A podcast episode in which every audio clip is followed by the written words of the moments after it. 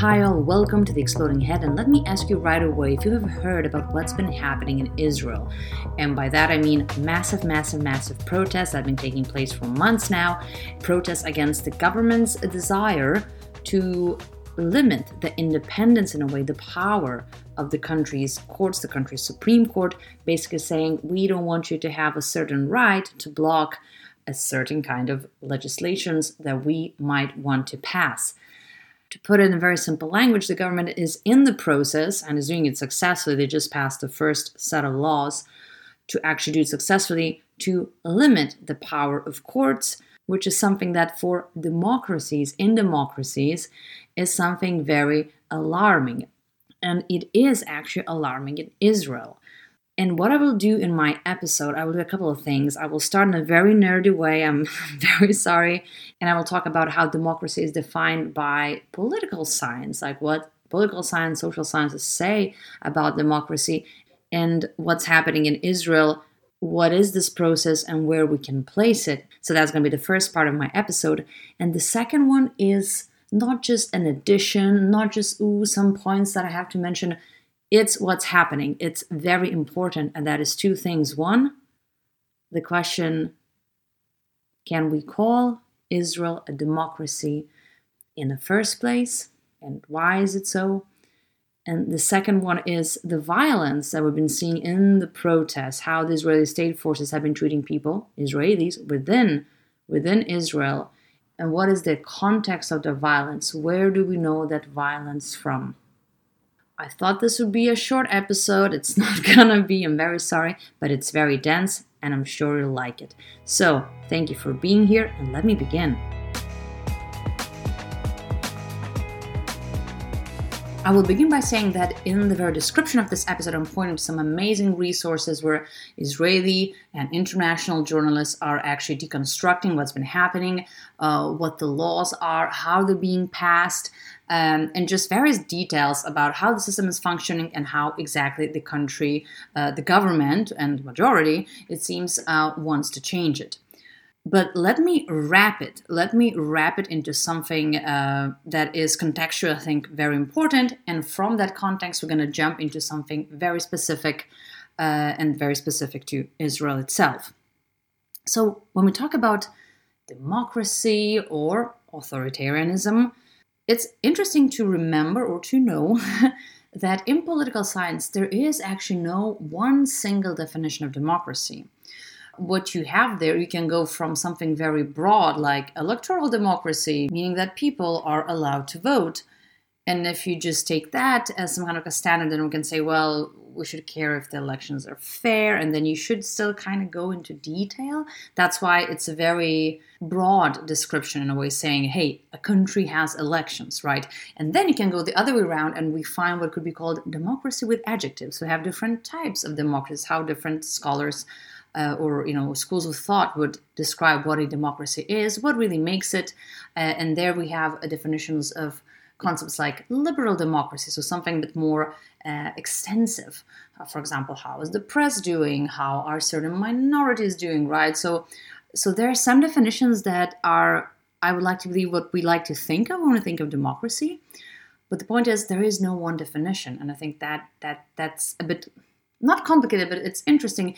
And what I'm doing actually, I'm also pointing to my own article that I've released some years ago already, which is still relevant, and it's called Is Your Country Slipping into Authoritarianism? Here's a checklist. So I talk about exactly that in my article. I'm just going to link it here. And what I talk about is some kind of a spectrum, right? So even if we have no one single definition of democracy, we can still see the signs, ring the bell, of a country slipping into authoritarianism.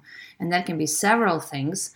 Maybe the press, the media is completely nationalized and there's no space for independent media or any voices of dissent, for example. Or maybe the government is using external forces or forces that are used for external protection, like the army, for internal control, like suppressing protests.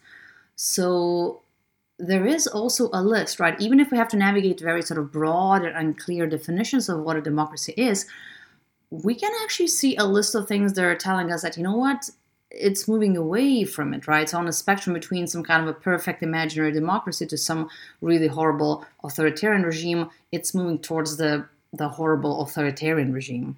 And one of the things that is very important for any democracy that we would call a functioning democracy would be the separation of powers. So you'd have the legislature, you have a body that passes, you know, creates laws. You would have the government, the one that enacts those laws. I'm simplifying a lot here. And then you have the courts, the judiciary. And so these three branches ideally should be quite separate. And we had, for example, in Poland some years ago, there was this big scandal and then other scandals around it, where the government basically reduced the independence of the court. So, how people get appointed, I believe, to the courts, who controls that, and what kind of powers the courts have. And I'm linking to more resources about that. Uh, but Poland was, I don't want to say like in big trouble, but it was kind of in a trouble because the EU was saying, well, this is not entirely democratic. And then Poland had its own battles, let's say, with the EU. So I'm going to link to that. But basically, if we see that anywhere, that the power of the judiciary, because the judiciary is supposed to sort of oversee what the other branches are doing, so there should be those checks and balances, right? Something that makes a democratic country more or less democratic, let's say. So that's the the role of the judiciary to kind of provide extra oversight. And if the other branches of the government saying, you know what, we're gonna maybe we're gonna elect the judges or we're gonna if we're gonna strip them from some of their powers that is alarming. And that should be alarming anywhere. And that is exactly what's happening in israel. And this is why the people were protesting or at least the i would say probably vast majority of people were protesting. So when you see that when you see some attempts by the government to kind of reduce the power of the courts that should be alarming, and it's not a small deal. And talking about specifically Israel, once again, I'm linking to some really good, informative, like straight to the point, amazing resources. You will learn that first law that was passed, it's removing, or it's now in the process of removing, uh, one specific power, the Supreme Court, that grants it permission to block a law based on what is called the reasonableness standard from the word reasonable. So the instances when the court would say, you know what, oh, we're trying to appoint someone who's kind of involved in corruption scandals, you know, or is being uh, investigated, which is an actual case. And as you will see in these amazing resources that I'm, I'm, I'm linking to, there's another uh, category of laws that were blocked by the Supreme Court that relates to how the Israeli government wanted, in those specific cases, wanted to treat its Palestinian residents. I mean, people have second or third class IDs, right? So cannot even say residents. Not to say that the Israeli courts have been very favorable towards the Palestinians, and this this is where we have to go from that broad kind of general uh, contextualization of what's happening when talk about democracies and yes uh, when courts are losing their power and very intentionally right that that is alarming that is a big deal and i'm not diminishing that. So i'm not saying but i'm saying and. And in a way i'm saying but actually in Israel's case, there are two points, two very important points we have to point to. We really cannot forget because it's not even context, it's a part of that. It's a part of what's happening. And that is, I remember actually my political science classes, why I mentioned political science, that is my the area of my academic training. I remember I was wondering, I was learning about how regimes, let's say, or countries can be classified according to what, and saying, okay, so democracy is this, democracy is that, you know, these are the, the definitions, the categories. I would think, but I don't see any definition that would have at least an asterisk, maybe, or some kind of a clause saying if a country is militarily occupying other people or colonizing them settler colonialism. If a country with mechanisms and government structures that do seem democratic, if it's colonizing another people, if it's militarily occupying land with what? With whom? With people. If these people live under military rule, they cannot vote. People in the West Bank and Gaza, they cannot vote in the Israeli elections. Do you think the occupier would let the people who are being occupied vote and maybe say we wouldn't like to be occupied. That, w- that wouldn't seem right in this whole situation that is very wrong to begin with. So if the part of your political entity your country your territory if they have very few rights if they live under a military law if they cannot vote in your elections if they're still being ethnically cleansed from their homes being made refugees for the third fourth fifth time. And I'm not exaggerating here, if you are the one controlling their borders, you are the one who's saying you're not to have an airport, we're to control your exports, we're to control your imports, even American citizens who are Palestinian, we're to make it very difficult or impossible for them to fly to Tel Aviv, so they have to fly to Jordan as the closest, you know, to Amman. If you are controlling and oppressing a part of the people who are a part of what? Of your political entity are you really a democracy? And I don't want to use a silly metaphor, but I think I have to. So if you have a house, which some people would say in this metaphor would be kind of stolen, and you already evicted many people from the house forcefully, and you also keep some of the people in a room that's completely locked, controlled by you, but the rest of the people in the house, they're kind of okay. Is everyone okay then? And if you tell those people who are locked in the room saying, you know what? You elect someone among yourselves. Look, you're going to have some kind of government. So cool. Will we have autonomy? Can we decide things for ourselves? Oh, no, no. Oh, that's still controlled by us. I'm sorry for the silly metaphor because it's not a silly situation, and this, it's a situation of great suffering, of great suffering for decades, of injustice that's ongoing, violence that's been just increasing, especially this year. So it's not a silly situation at all. But so, do you call that a democracy? And in this case, you know what? I don't need to look for that definition in different scientific articles, you know, in social science or political science. It's not a democracy if it's not a democracy for all. And that is not controversial to say, I don't think.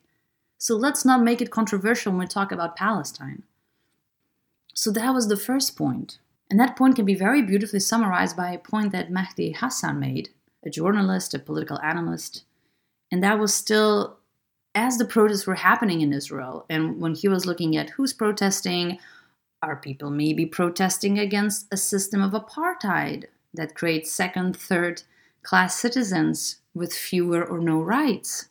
Also, not a not a quality of democracy.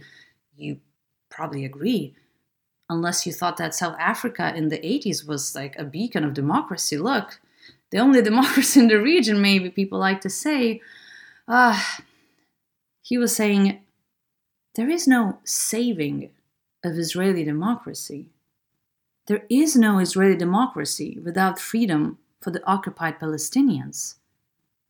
And if you're on board with the very basic notion that democracy means some kind of a self governing and voting at least. Let's take some minimum definition very basic definition of democracy. Not even that. Israel fails to be called a democracy even if we take the most basic definition of it. Unless you say that ah you know as long as for example i know it's going to sound absurd now but only men can vote. The people who are rich can vote which is something we used to kind of have in the past in some countries right but these are not the standards today and if it's a standard, we have to apply it equally. And it even doesn't matter. So, but how are Palestinians self governing in that room that you're locked in? Maybe they're not very democratic. You know what? That doesn't matter.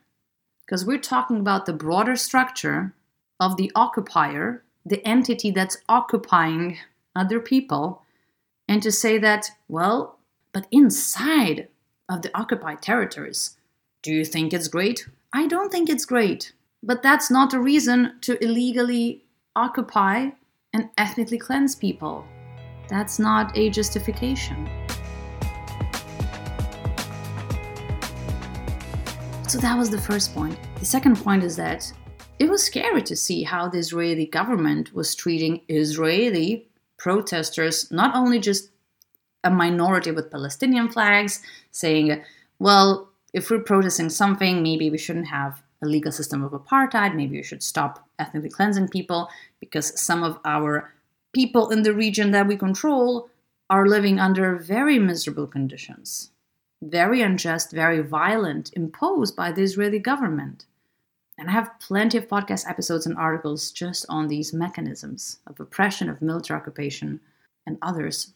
So, how the Israeli forces were treating Israeli protesters has been quite violent and is violent now as the protests continue. And you see people being, you know, pushed by the Israeli police or a different kind of force. You see people uh, being water hosed from, let's say, like a barricade. So it is getting violent, and no matter what you think about Israel and Palestine, I would like to believe that you don't want to see peaceful protesters to be treated with violence.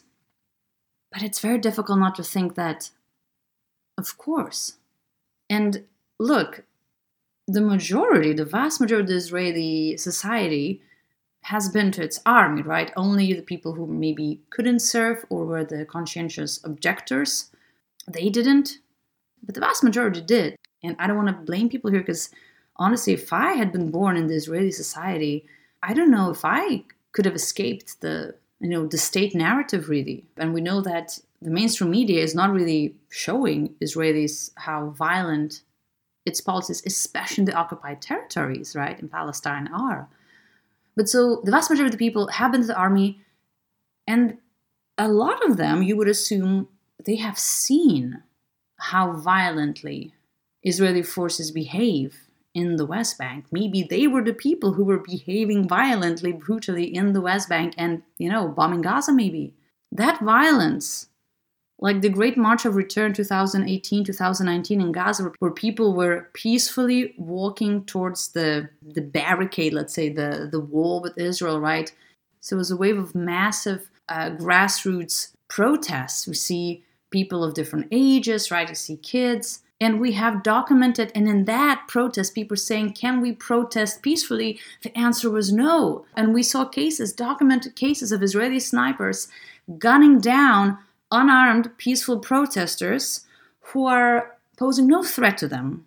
They're just gunning them down. We saw medics who were trying to help the protesters shot and killed. Kids being targeted. Kids in protest being targeted by snipers. This is the violence. And that's not to mention the daily violence, of course, and we have only this year. It's becoming another deadliest year in a row for the kids in Palestine in the West Bank. This is what Israeli forces are capable of when it's directed at Palestinians. And that's being done with impunity. In the recent raids, just in the past couple months, a Palestinian girl, a teenager, that was shot in the head by an Israeli sniper as she was on her rooftop. And there was no punishment. You can you can do that in the army. As a sniper, you can shoot a kid in the head, a kid that poses no threat to you once again because that's a kid on her rooftop. So this is the force, this is the brutality that we talk about.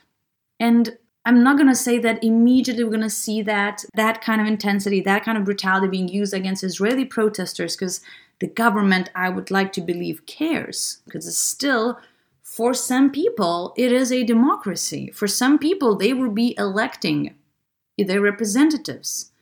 So, you know, democracy for some, right? There's a book with a similar title, Justice for Some, by Noura Erakat. So, that force, we know its potential.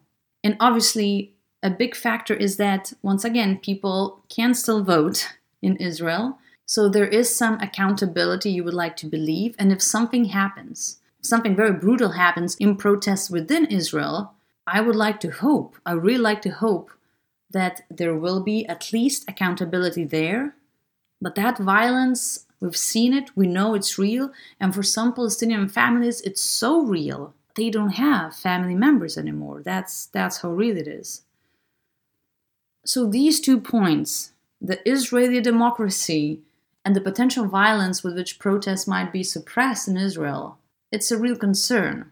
I don't want to sensationalize and say we're going to see that. We're going to see that level of violence. But it, it is scary, right? When we know how that violence looks already, because we've seen so much of it.